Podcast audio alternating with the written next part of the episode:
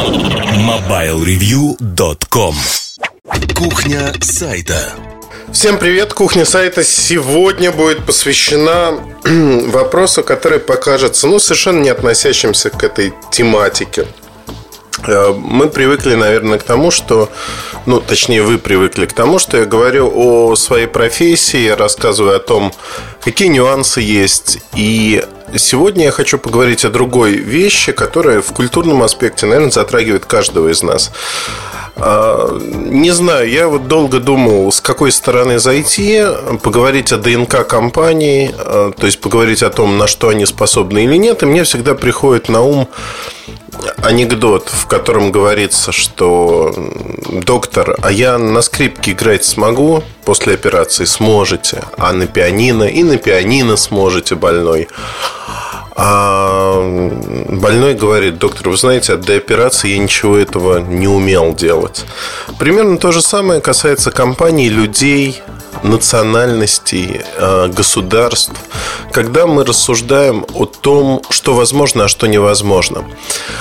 Очень часто мы ждем от компании какого-то сверхусилия для того, чтобы она избежала проблем, вырвалась вперед. Сродни тому, как мы болеем за любимую футбольную, хоккейную команду, болеем за свою страну на чемпионате мира или на Олимпийских играх. Вот это все и называется э, то, как мы воспринимаем те или иные события людей.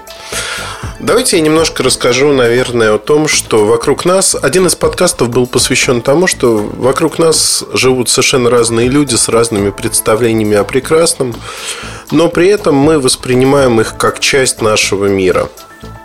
Какая-то часть хорошая, какая-то часть плохая, кого-то мы понимаем, кого-то нет.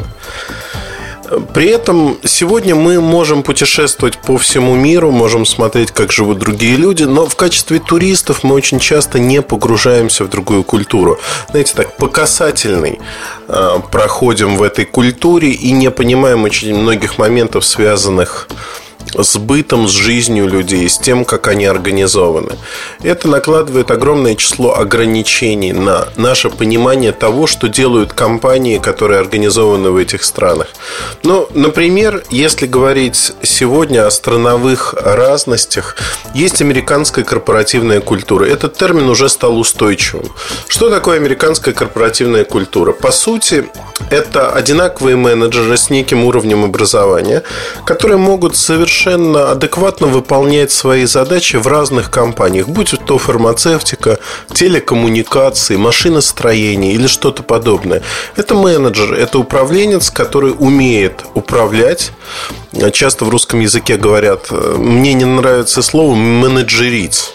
Вот это слово такое, калька с английского, но вот они умеют делать именно это. Они к этому готовились, учились этому. И вы знаете, американская корпоративная культура предполагает, что а, смена работы, она меняет просто какие-то слова и только. Сама работа не меняется, стиль работы не меняется. И во многом противопоставление американской культуре есть во многих народах мира, э, не только народах, но во многих странах.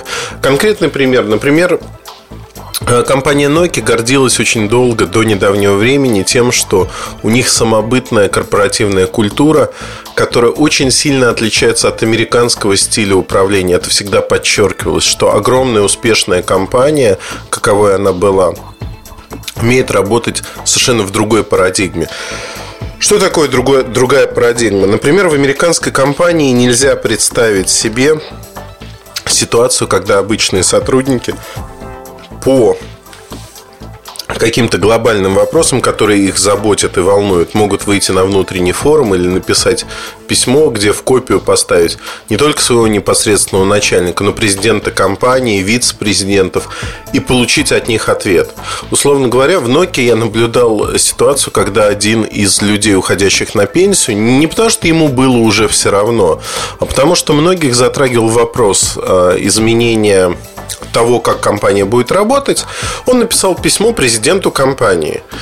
И мы сидели с русскими сотрудниками, обсуждали этот вопрос. Они говорят, у нас иногда, вот когда попадаешь, особенно из другой компании внутрь Nokia, а какие-то вещи нравятся, какие-то нет, а какие-то кажутся просто нереальными невозможными, фантастическими. То есть вот это одна из тех вещей, она фантастическая по своему подходу, что можно нарушить и обойти иерархию, и при этом получить ответ, и тебя никто не уволит за это. Представьте себе российскую компанию, а, в которой вы пишете президенту своей компании или владельцу письмо, в котором говорите там, недоволен, жалуюсь или давайте обсуждать, меня вот это не устраивает. Я думаю, что результат этого письма либо оно будет проигнорировано, либо если человек очень активен, его уволят. А, есть еще один срез, наверное, восточные компании. Я, опять-таки, многие годы работаю на рынке телекоммуникаций, и поэтому для меня ближе этот рынок, безусловно. Рынок электроники, на мой взгляд, вот то, что я увидел разного в нескольких культурах, я и могу описать. Например, американская корпоративная культура предполагает, что центр вселенной для международных компаний, ну вот конкретный пример Моторола, для них центром вселенной всегда была Америка. Америка, при этом э, топ-менеджеры компании, как правило, были выходцами с американского рынка. Они не понимали, опять-таки, как правило, нужды европейского рынка, других рынков. И э, счастливое исключение, например, офис Моторола в Китае, где люди э, действительно смогли отринуть стереотипы, вжиться в эту атмосферу и создать очень успешный бизнес. Как правило, все гибло именно из-за того, что, ну, некой зашоренности и того, что Америка в э, корпоративной культуре Моторолы, она занимала первое место всегда. И многие ошибки, которые компания совершила, были связаны с этим. И когда мы говорим о том, что вот ДНК компании таково, это надо учитывать. Это как сильные и слабые стороны каждого человека. Один лучше бегает, другой лучше прыгает в длину. А, третий отлично кидает мяч в корзину. У каждого есть свои предрасположенности. Их надо учитывать, когда вы думаете о компаниях, думаете о продуктах и о том, что компании делают и как они могут собственно говоря, существовать на рынке и к чему это приведет. Почему в кухне сайта я об этом говорю? Потому что очень часто вот этот бэкграунд, то есть сведения, которые э, вторичны для многих, первично что? Некое событие, продукт. Оказалось бы, то, как живет компания, это вторично. На самом деле это не так. И если вы знаете и понимаете жизнь компании, понимаете, на что она способна в потенциале, то вы можете делать выводы, которые касаются не конкретного продукта, а его судьбы уже. И это очень важно. Приведу другой бытовой пример. А, Фукусима, Япония и до этого, собственно говоря, цунами, которое разрушило множество прибрежных районов японских. И те фотографии, которые мы получали из зоны бедствия, они, в общем-то, поражали масштабностью разрушений. При этом в Японии погибло не так много людей. Слава богу. То есть я рассказывал в отдельном подкасте о системе предупреждения о стихийных бедствиях, которая запущена в Японии. Если вам интересно, разыщите этот подкаст. Я думаю, что там есть любопытные моменты. Но не сама система, не только система, это один из элементов. Не только система спасла людей. Люди настолько организованы, что они разные люди с разным уровнем образования, живущие в дорогих и дешевых домах. Они настолько организованы как общество, а, существует взаимовыручка, что они а, помогали спасаться друг другу. И поэтому такое малое количество жертв. Никто, я не буду говорить никто, да, потому что я не знаю, но я думаю, что мало кто заботился в первую очередь о своей жизни, пытались спасти друг друга. И это работает. А почему так было? Потому что японское общество устроено так, и это полный противовес, наверное, западному обществу, в какой-то мере Южной Корее. И не зная этого, мы все время поражаемся тем, что Япония очень быстро встает с колен. Фактически, если бы было такое стихийное бедствие в России, не дай бог, то мы очень долго восстанавливались бы, и на это ушло бы несколько лет, пока выделили деньги, пока начали строительство, пока деньги украли, пока что-то еще сделали. Люди живут годами в палаточных лагерях или во времянках. После стихийных бедствий не такого масштаба. В Японии на восстановление, фактически на восстановление всего, что было, ушло около полугода. Я не трогаю сейчас Фукусиму. Я говорю о том, что восстановили, по сути, то, что смогли восстановить быстро дороги вообще за несколько недель. Дороги, которые были разрушены. На меня произвела неизгладимое впечатление фотография. Э, треснула земля, подушка под дорогой треснула, асфальт раскрылся. То есть можно было заглянуть, такая огромная глубокая трещина. Машины ехать там не могли. За несколько недель эту дорогу полностью отремонтировали, и она была идеально гладкой, и по ней могли ехать уже машины за несколько недель. Представляете, то есть фактически мы говорим о том, что это другой мир, но он другой не потому, что у японцев есть какие-то особенные технологии или что-то другое. Просто японцы другие – и это, кстати говоря, а, говорит о том, что у них есть как свои плюсы, так и минусы. Давайте посмотрим на примере Японии и японских компаний. А, от американского стиля управления это вот другой полюс, если хотите. Мы я не знаю, мы вот как Россия, как российские компании, это совершенно отдельная история, которой я не хочу касаться, тем более, что в телекоме Э, компаний, кроме операторов, фактически и нету, про которых можно поговорить. Но если рассуждать о японском опыте, то и обществе в первую очередь. Япония была долго феодальным государством. Э, при этом, если вы поинтересуетесь вопросом, я вам очень рекомендую книгу Всеволода Овчинникова. Это известный Э, советский журналист, который написал, по-моему, «Ветка Сакуры» называется, книга о Японии. Это очерки и заметки о Японии. Очень глубокий взгляд на то, что происходит в стране, тогда происходило в 70-е годы прошлого века. И очень четкое описание жизни, описание быта японцев. И очень важная книга для понимания того, что такое Япония сегодня и тогда. Так вот, э, Япония всегда была феодальным государством. Жесткая иерархия. И даже сегодня люди, когда говорят про то... Ну вот, знаете, первое отличие, с которым сталкиваешься в Японии. Очень многие на лацкане пиджака носят значок с изображением логотипа своей компании. Будь то Sony, будь то Panasonic, другие компании. То есть у людей очень часто маленький значок, то есть принадлежность к некой касте. Я сначала воспринимал это так, что многие люди просто хотят показать, что я работаю вот в такой большой компании. Нет. То есть это для них, наверное, ну вот для россиянина а возможно, это именно такое шоу показать. Для американца это тоже шоу показать. Я работаю вот в такой-то компании занимаю, видимо, не маленький пост. А в Японии значки носят очень многие. При этом а, вторая черта, которая удивительна, если вы спрашиваете, где работает а, человек, он называет э, не должность свою или там тип работы, например, я водитель грузовика. Нет, он говорит, я работаю в такой-то компании. Ну вот, например, если бы вы меня спросили, я был японцем, я бы сказал, я работаю в Mobile Review. Если вы спросите меня в России, наверное, я буду отвечать, я журналист, главный редактор, редактор Mobile Review, э, интернет-сайта, бла-бла-бла. Японцам это не интересно. Японцы спрашивают о том, какому, по сути, э, компания заменила вот эту клановость. И сегодня японцы спрашивают, в какой компании вы работаете.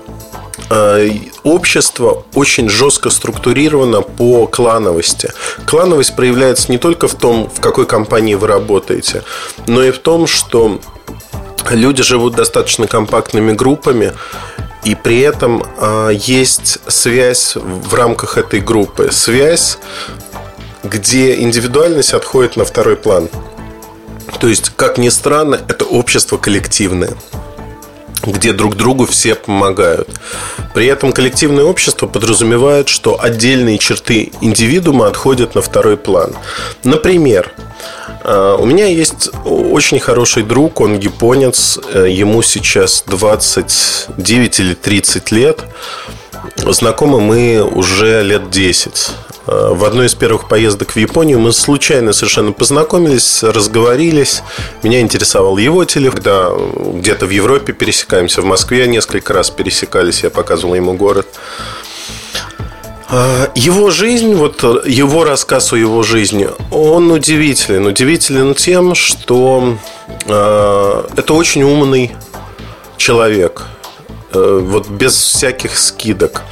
И когда я сказал ему, что через несколько лет нашего знакомства он учился в университете, э, и мы разговаривали про университет, это тоже, кстати, немаловажная черта. Я очень удивился, когда он сказал, что вот в нашем университете факультет естественных наук очень силен. И поэтому я выбирал именно на э, свой университет для того, чтобы учиться там. У меня возник вопрос сразу. Ну, если э, вот в этом университете силен этот факультет, наверное, его надо развивать больше.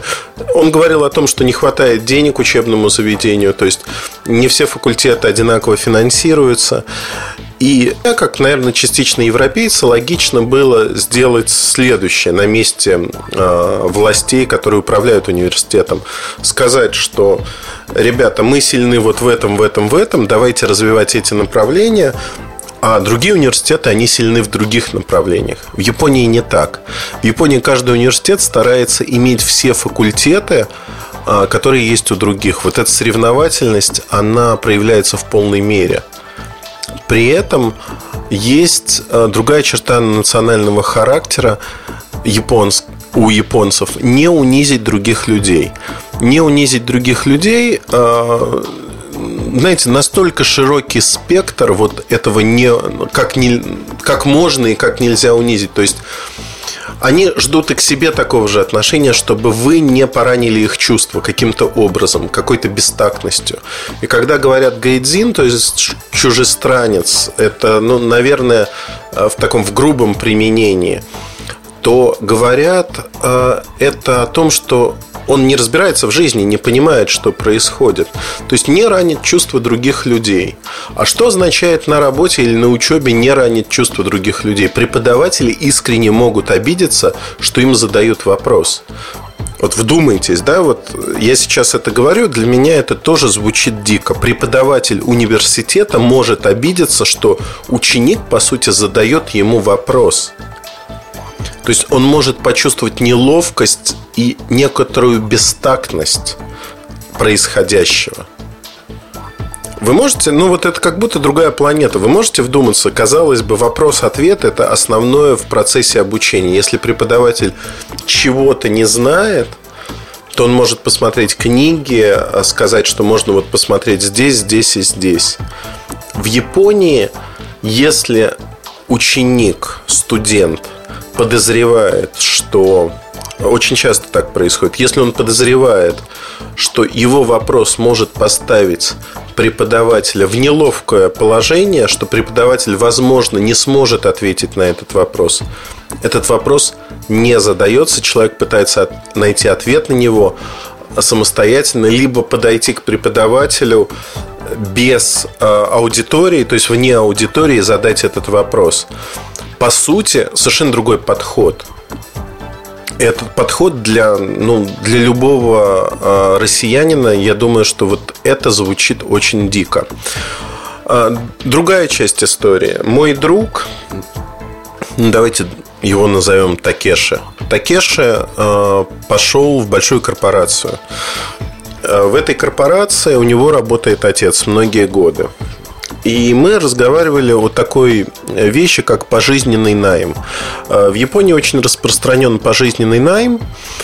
Сейчас это немножко уходит в прошлое, частично, снова подчеркну. Но в целом пожизненный найм э, – это вещь традиционная для Японии, потому что в какой-то мере Такеши объяснил так, что была клановость, если человек чем-то занимается, то в рамках этой своей работы он стремится к совершенству, он должен стремиться к этому совершенству и достичь этого совершенства. Например, молочник занимается тем, что развозит молоко, зеленщик продает зелень. А, мастер по обуви ремонтирует обувь, и он в этой своей работе должен достичь вот этого совершенства. А, менеджер в большой компании должен достичь совершенства в том, что он является вот менеджером. При этом переход с одной работы для большинства японцев, для японского общества, резкая смена работы, ну вот, например, сегодня вы водитель, а завтра торговец на рынке, а послезавтра вы рисуете картины, она профессионально рисуете картины и продаете их на улице, например. Вот такая смена, она сродни подвигу. Подвигу и в обществе она не воспринимается. Не воспринимается по многим причинам, потому что доходит до смешного. Очень часто люди, которые живут рядом, работают рядом, в одном районе, в одном доме, японцы знают друг друга а, знают хорошо. То есть вот э, соседи общаются, обсуждают, отмечают совместно праздники. Э, то есть вот эта общинность в городах, конечно, она проявляется в меньшей степени, в большей степени это все-таки сельские жители, э, маленькие города. Но, тем не менее, вот эта общинность есть. Но изначально в этой общинности есть один элемент, который тоже для нас покажется диким. Ну вот, например, меня, наверное, называли бы не Эльдар Сан, а Телефона Сан. То есть я занимаюсь телефонами. Это моя функция. И либо журналист Сан, неважно. Важно другое, что каждый человек определяется по его профессии. Я говорю не про семью сейчас, я говорю про отношения вот в этой мини-ячейке общества. Вот представили себе на секундочку, что вы, э, как человек, я, я не знаю, бухгалтер, и к вам обращается бухгалтер сан. То есть фактически вы превращаетесь в функцию своей работы – это полностью по-другому, иначе построенное общество. Потому что если изначально... Япония очень много заимствовала из Китая. А, японцы не любят об этом говорить, но вся религия а, и сегодня вообще общество японское, оно построено на изначальных идеях Конфуция, конфуцианства, если быть точным. Но японцы очень творчески переработали их, очень творчески. И учитывая прошлое, учитывая феодальный строй, у японцев сформировалась очень самобытная система представления об окружающем мире. Японцы полагаются друг на друга. При этом а, в японском обществе связи, они скорее вертикальные, чем горизонтальные. То есть, э, если в России, в Америке э, мы говорим, это человек моего круга, это человек не моего круга, Э, мезальянс происходит, потому что вот э, Света Иванова вышла за токаря. Он работает на заводе, непонятно, о чем они будут говорить долгими зимними вечерами. То есть вот э, это в Японии выглядит несколько иначе. Мезальянс существует, безусловно, но каждая ячейка общества, там, община, деревня, неважно, она вертикально построена. То есть вы, живя в одном месте или работая в одной компании, накапливаете свой общественный капитал, потому что у вас вертикальная цепочка. Вы растете вместе с другими. С годами вы нарабатываете опыт, потенциал и делаете карьеру. Карьеру, а, как в армии, по выслуге лет вы получаете новые, новые, новые погоны. То есть вы наращиваете общественный капитал. Поэтому, когда мы говорим вот о смене работы для японца, это очень тяжелый и болезненный путь. Вы не имеете как таковых горизонтальных связей. Они есть, но они незначимы в глазах общества. Меняя работу, вы теряете все, что вы накопили до этого момента в качестве общественного капитала. То есть то уважение, то отношение к вам, которое существует в силу вашей рабочей функции. То есть, каким бы вы умным не были, приходя в другую компанию, как правило, вы начнете работать с более низкой стартовой позиции. При этом это, безусловно, не работает, если мы говорим о неких высоких постах или постах выше среднего. Там действует немножко другая логика, но и другие люди. Это небольшая часть японского общества. Но в целом вот этот общественный капитал, он работает именно так. И поэтому сама система пожизненного найма, когда человек сам работает, по сути. Тут важно не путать. Есть пожизненный найм, когда нанимают а, пожизненно выполнять ту или иную работу. И есть а, как, а, как бы ситуация, когда люди сами остаются на одной и той же работе и проводят там 30, 40, 50 лет. То есть в Японии это распространено.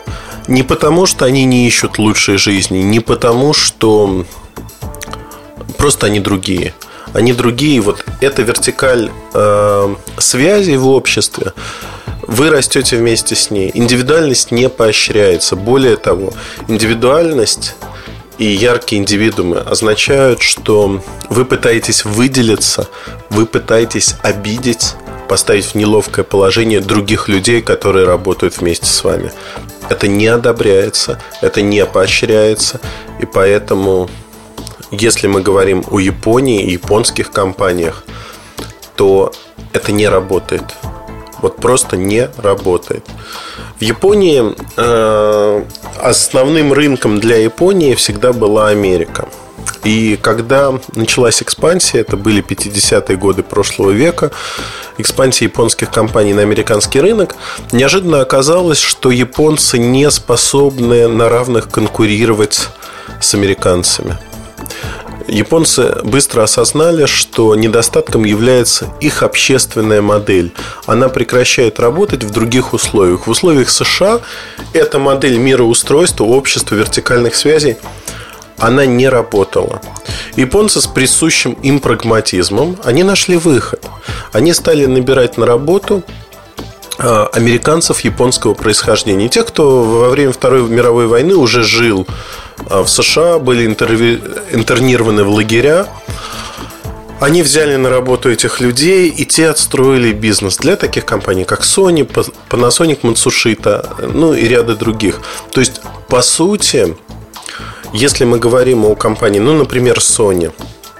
Sony в Японии и Sony в Америке – это две разных компании, две разных структуры, так же, как и Япония и Америка отличаются.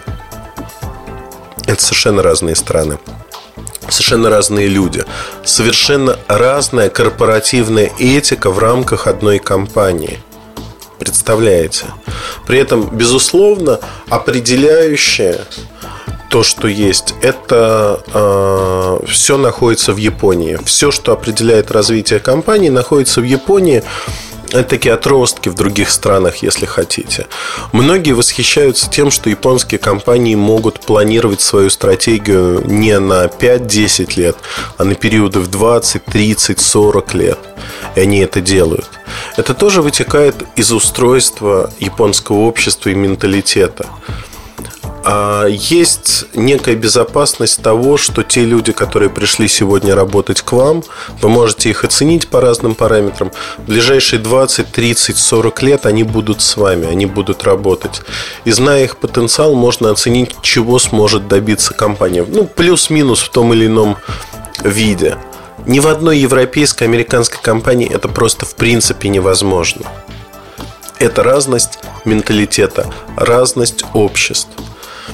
Поэтому, когда мы говорим про бизнес и компании, которые оперируют на разных рынках, в частности, э, компании японские, выходящие в Европу, происходит столкновение двух менталитетов, двух обществ, двух представлений о жизни. В ДНК у японских компаний нет жесткой конкуренции, например, по ценам. Вообще конкуренция – это тоже очень интересный момент, который Э, знаете, вот Такеша мне описал этот момент очень интересно. Его отец работал на компанию Matsushita Panasonic.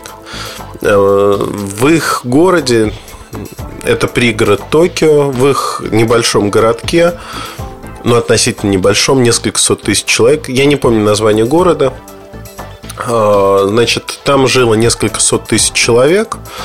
Мацушита для своих сотрудников построила ясли, ну, детский сад, условно говоря. Буквально моментально две или три других компании сделали то же самое.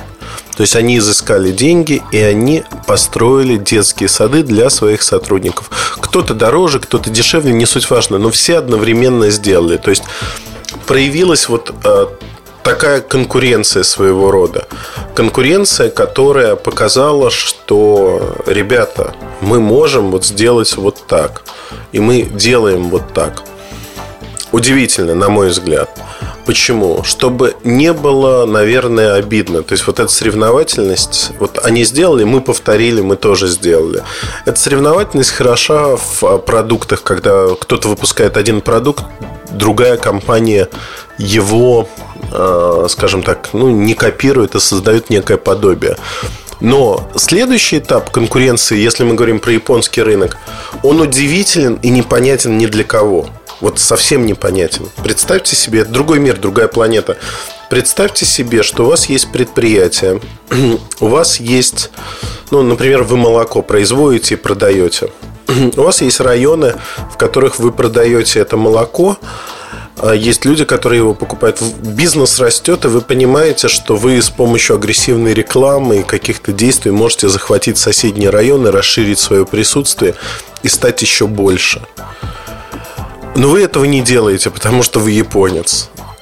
У, яп... у японцев бизнес – это не способ заработать все деньги на планете, как это часто происходит у русских, у американцев, а это способ ну, вести свою жизнедеятельность, если хотите, это способ получить э, от жизни нечто большее. То есть они борются за Представьте себе, ну вот, я не знаю, сегмент молока, там, например, это большой вкусный яблочный пирог.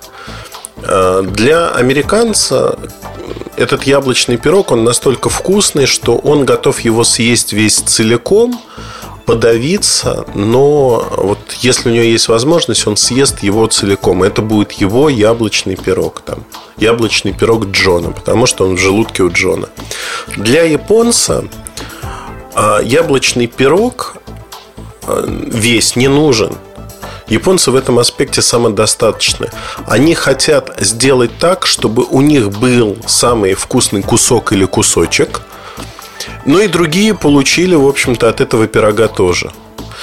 Ну, звучит дико, да? Представляете, что вот мне надо продавать молоко больше, больше и больше. А я не вступаю в конкуренцию, потому что это не очень удобно. Но не очень удобно, и я предпочитаю договариваться, чтобы кто-то шел на уступки, чтобы у меня были лучшие условия или еще что-то. То есть речь идет о том, что, наверное, эта модель для общества в конечном итоге она лучше. Но из этой же модели, как мне кажется, вытекает то, что мы не понимаем, почему цены на японскую продукцию так высоки. То есть существует традиционный маркетинг, существует понимание цены, но при этом японские компании из раза в раз не снижают цены, иногда демпингуют, там в Америке в частности тот же Sony. Но в целом изначально совершают одну и ту же ошибку, знаете, с упертостью такого барана, который стучится об стенку. Они ставят высокие, запредельно высокие цены, это отпугивает покупателей – Э, продукты получаются при этом достаточно странными по набору характеристик, пусть и обаятельными но их не покупают массово. Но при этом компании продолжают идти в этом же направлении, знаете, так, с э, настойчивостью, достойной намного лучшего применения.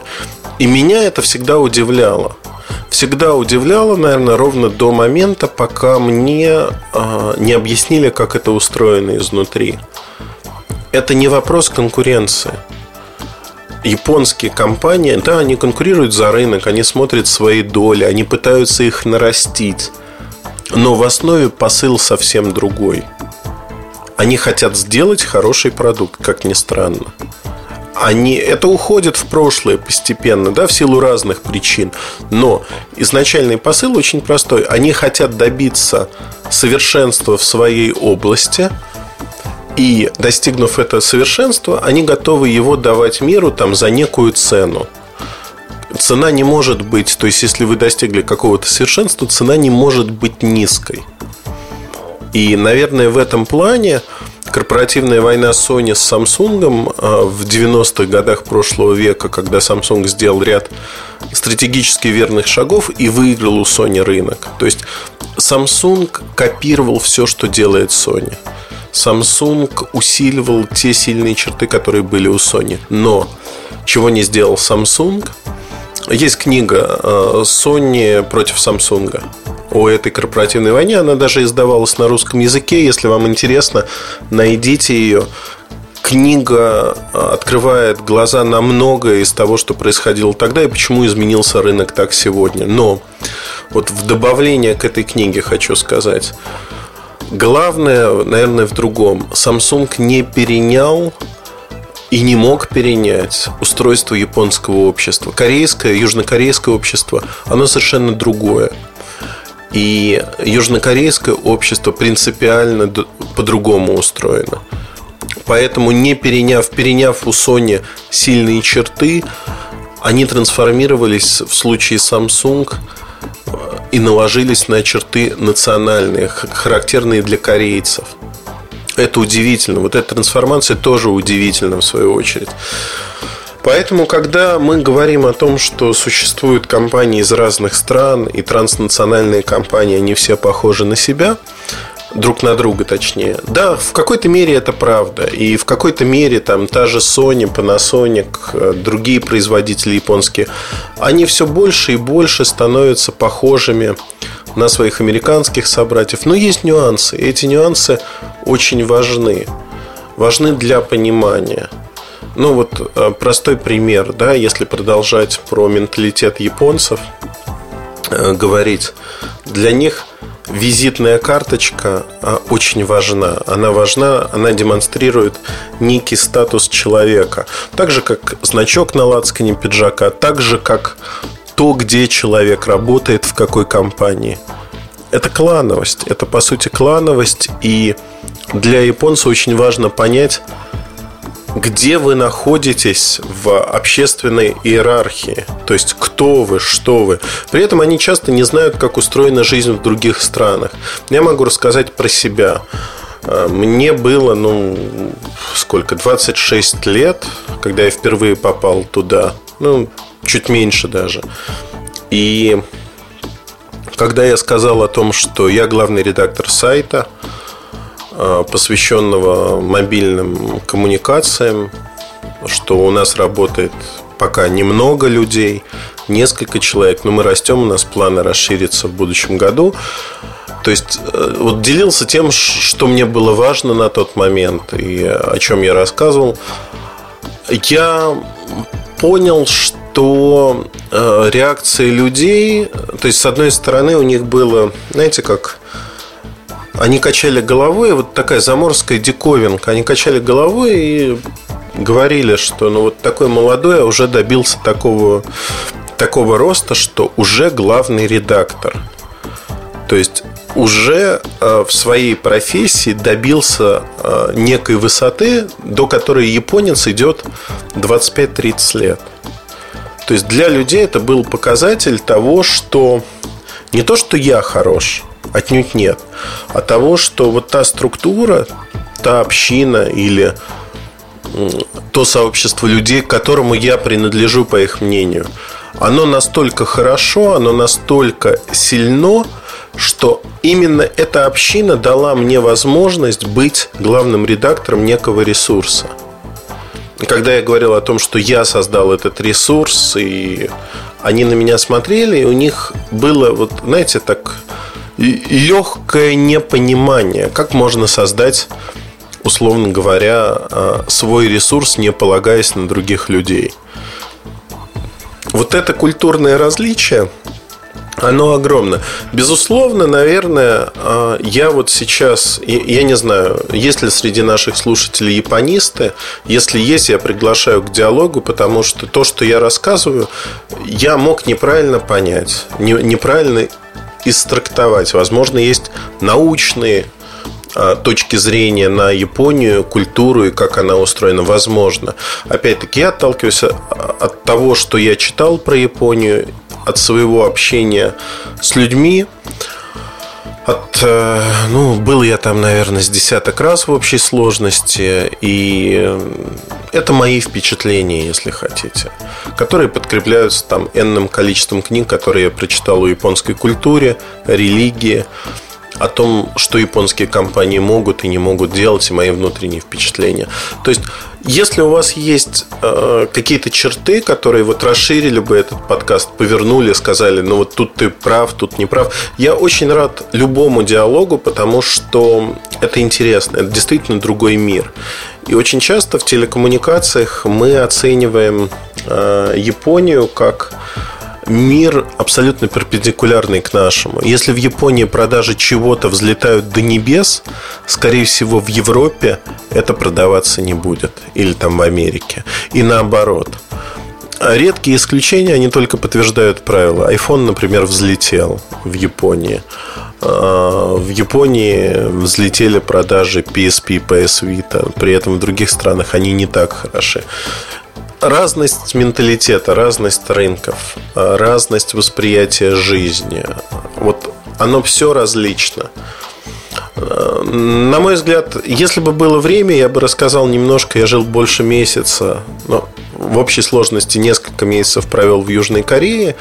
И больше месяца я жил там по приглашению а, корейского правительства, в частности, и изучал язык, смотрел страну, смотрел, как устроена жизнь, чем люди живут, как живет общество.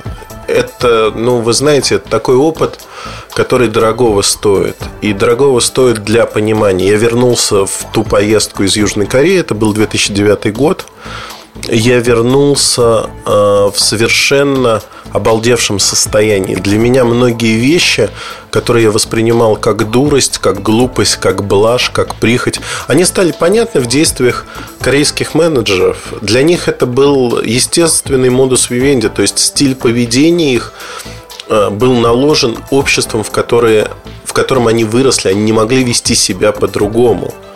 Так же, как для русских неприемлемы какие-то вещи, которые приемлемы, например, для немцев.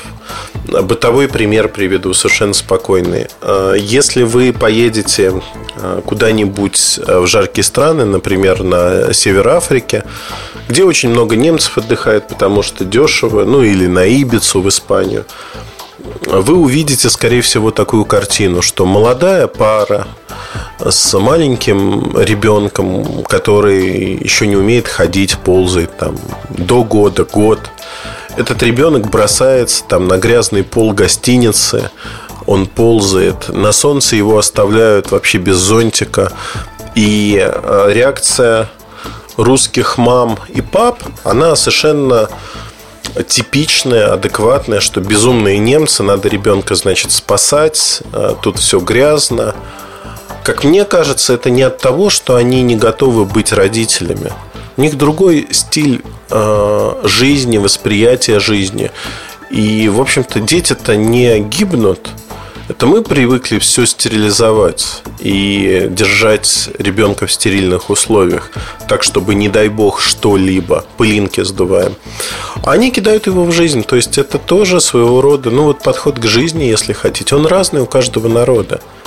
И ровно так же вот моя основная идея этого подкаста надо всегда попытаться посмотреть не просто в суть какого-то конкретного явления, события, продукта, а надо попытаться посмотреть, а что происходит, то есть кто этот продукт создал, а какие у компании представления о прекрасном, а на что компания в потенциале способна, в потенциале, то есть что она может, что не может, ДНК какая у компании – то есть, что умеет компания.